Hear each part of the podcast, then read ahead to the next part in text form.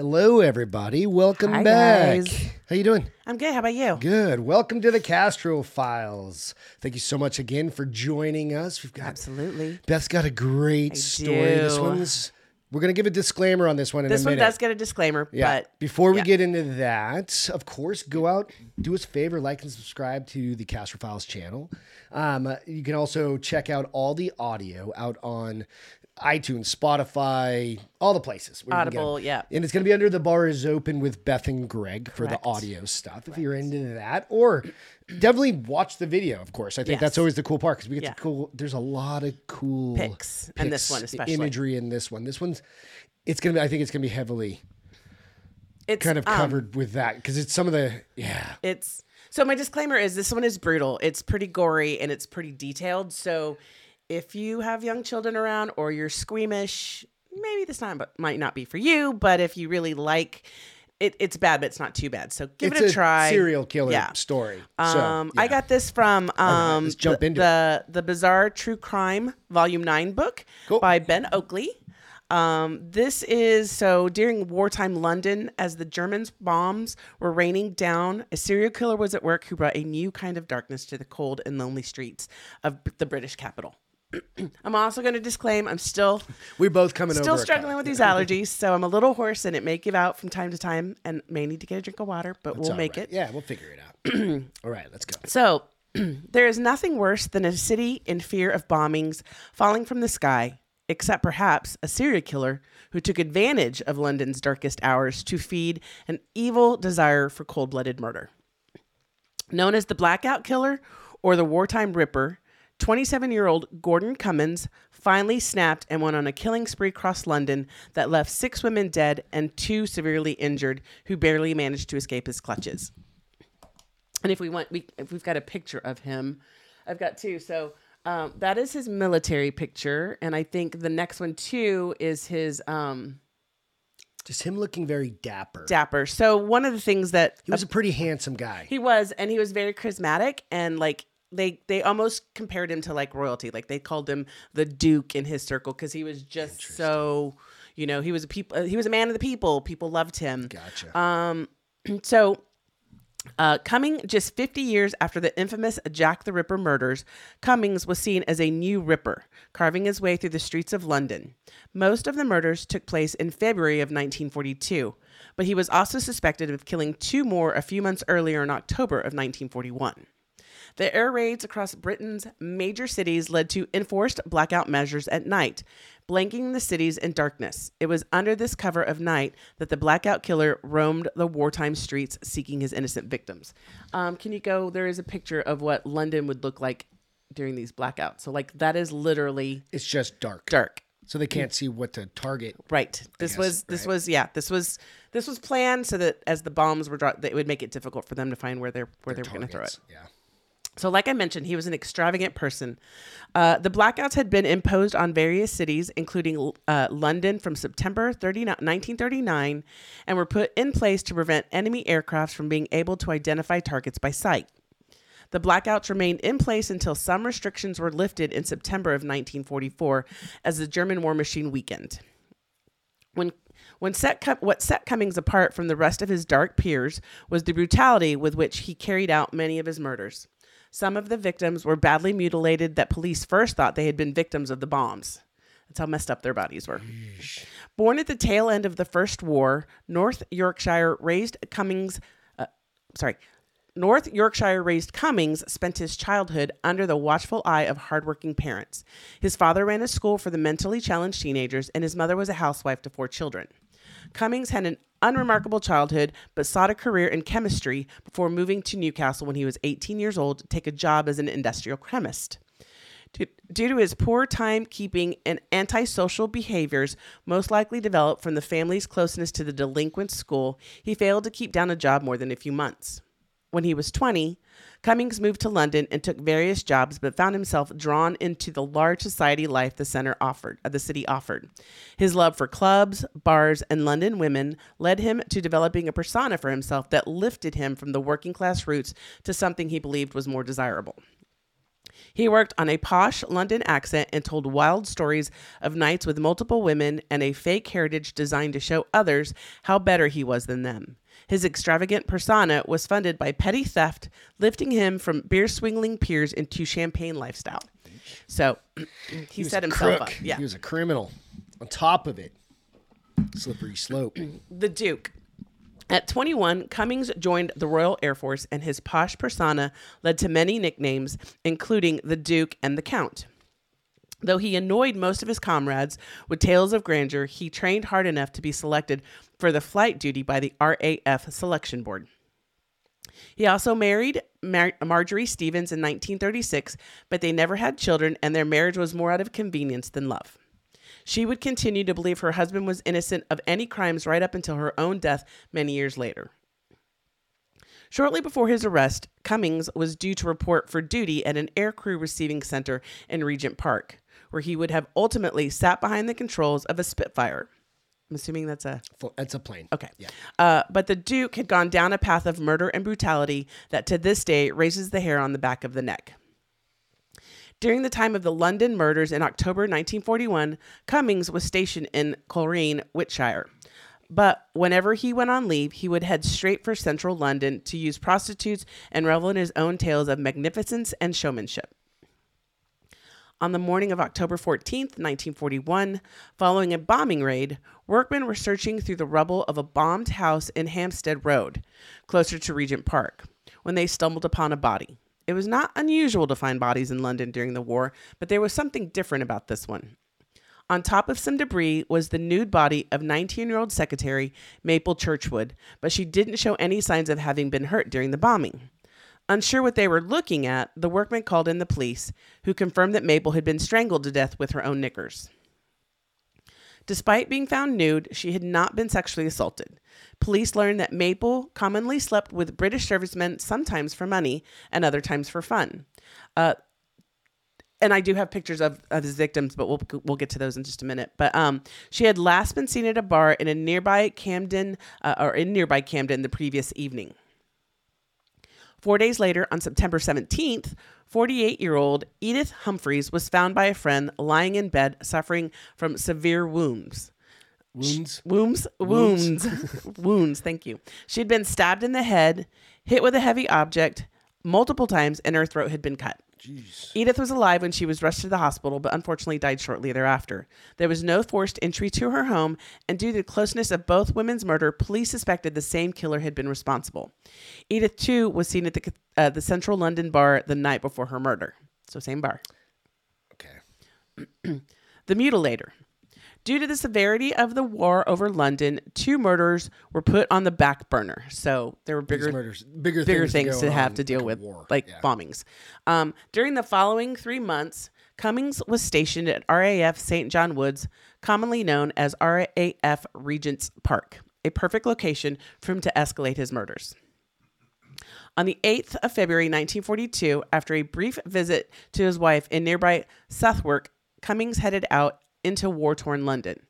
A day later, another victim was found dead in an air raid shelter.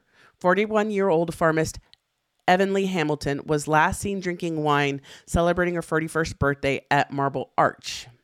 As she walked back to her boarding house, Cummings befriended and lured her to the air raid shelter, where he became violent. He ripped off her clothes and manually strangled her to death. The autopsy showed that she tried to fight him, but was not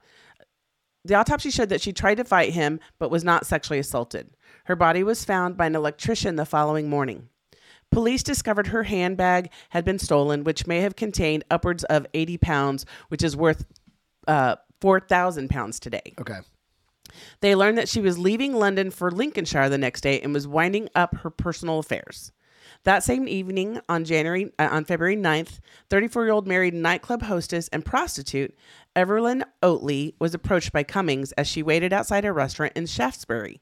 Just before midnight, the pair was seen entering an apartment building at 153 Warden Street by another tenant. The same tenant heard Oatley's radio turned up loud after midnight as Cummings was killing her and mutilating her body.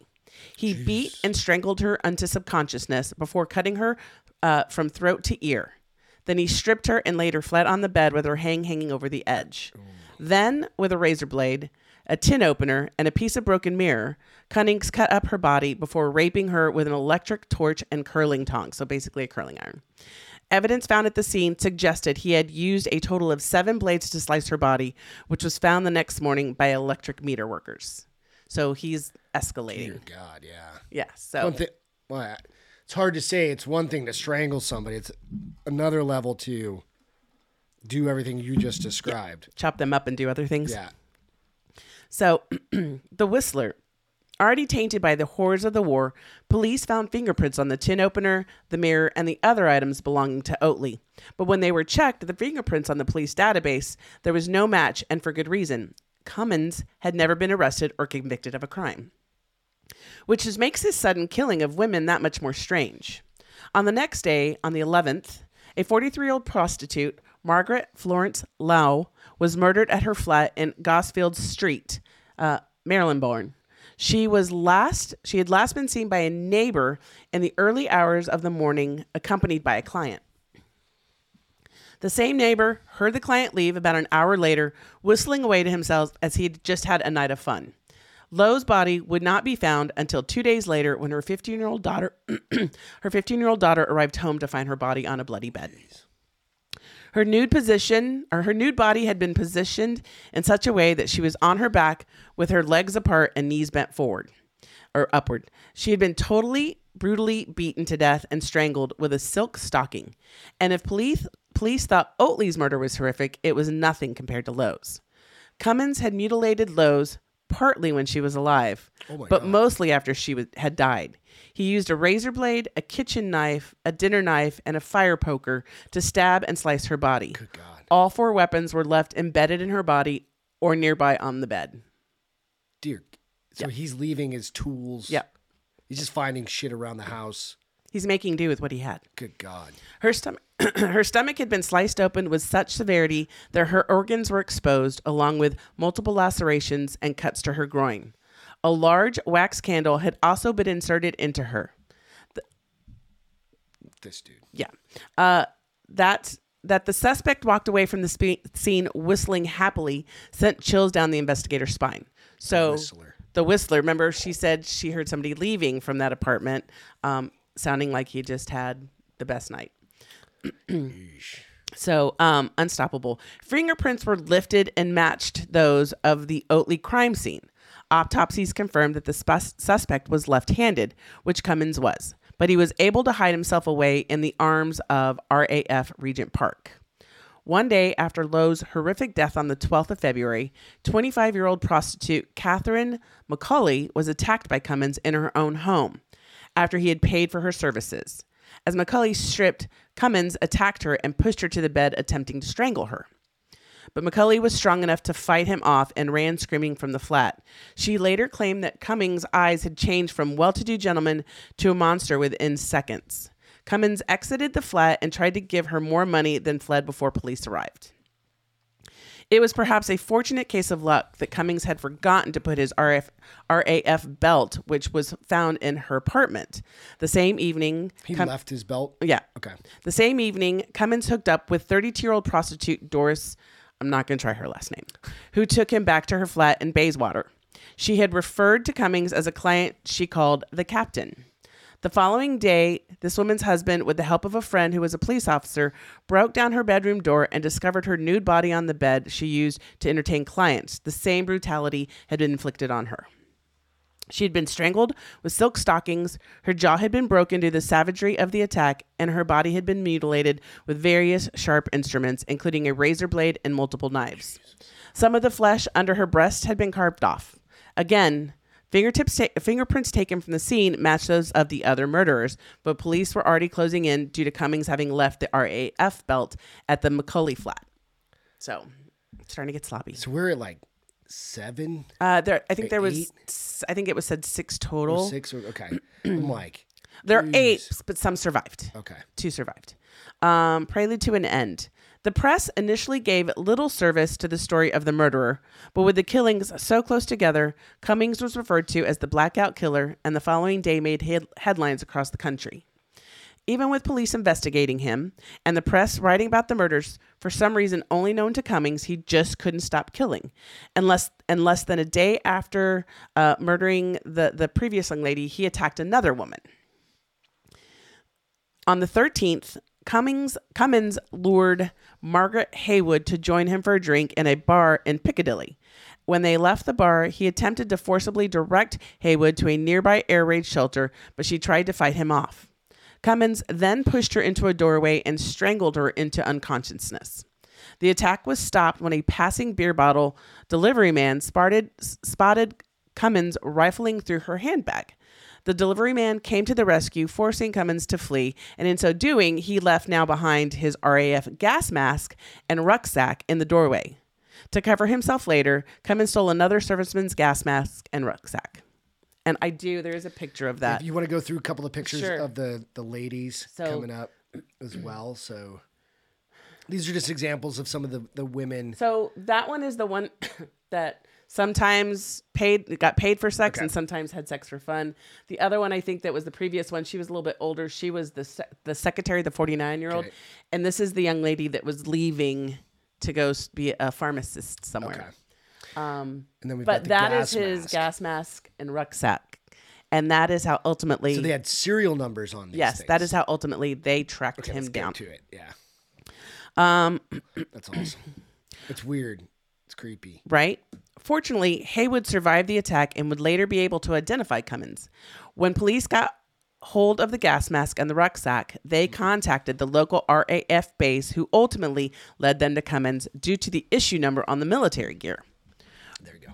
On Valentine morning, Cummins was arrested, but concocted a fake story that he was out drinking whiskey with another serviceman whose name he coincidentally couldn't recall. He claimed to have no memory of attacking Haywood, but wished to apologize to her if he had done that. While he was under arrest for committing grievous bodily harm, detectives realized they could have the blackout killer in their custody, so they jumped into full-on investigation mode to prove it. Yeah, because I don't know what the British laws were during World War II or whatnot, but they're like, here, you got 72 hours, but he still committed a crime of assaulting her and attempted murder. She pointed him out. So they had a little bit of time, but not much. So irrefutable evidence. The RAF Regent's Park passbook was signed by Cummins on all the nights that the murders and attacks had happened. But fellow servicemen claimed they all had each other's back and falsified documents with pencils should any of them return after a military-enforced curfew. Police later discovered that Cummins and other servicemen would sneak out of the base at night and not return until the early hours. When police searched his belongings, they found most of the proof that they were looking for. Cummings had been taking souvenirs from each of his victims, including metal cigar cases belonging to Oakley, along with a picture of her mother. There were traces of blood on one of his unwashed shirts, and his military uniform had traces of brick dust only found in the air raid shelters where Hamilton's body was found. Okay.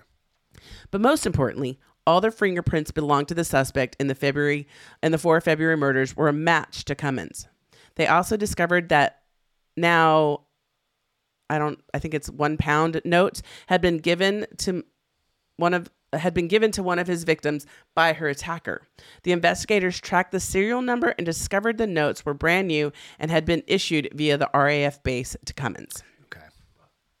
Hollywood identified Cummins in a lineup, Haywood identified Cummins in a lineup, and the police had everything they needed to lay multiple counts of murder at his feet. In front of them was not only one of the most brutal killers of the 1940 London, but a terrifying serial killer who offered no real motive for his crimes beyond circumstances. Cummins still maintained his innocence when he was charged with murder on the 16th of February and put together various stories to lay blame at the feet of other servicemen who had clearly swapped RAF-issued clothing and accessories with him to pin the blame on him. In 1942, Cummins went on trial for the murder of Oatley and pleaded not guilty. With all the witnesses, autopsies, and forensic evidence, there was no way he was going to get away with it. He was found guilty of the murder of Oatley and, in the interest of British public, was sentenced to death. On June 25th, 1942, Cummins was led to the gallows at Wadsworth Prison, where he was hanged. He maintained his innocence right up until the end. He was eventually linked with other murders He was eventually linked with the other murders, the two that happened in October of 1941 and three in February of 1942. Jeez. So he'd started before this.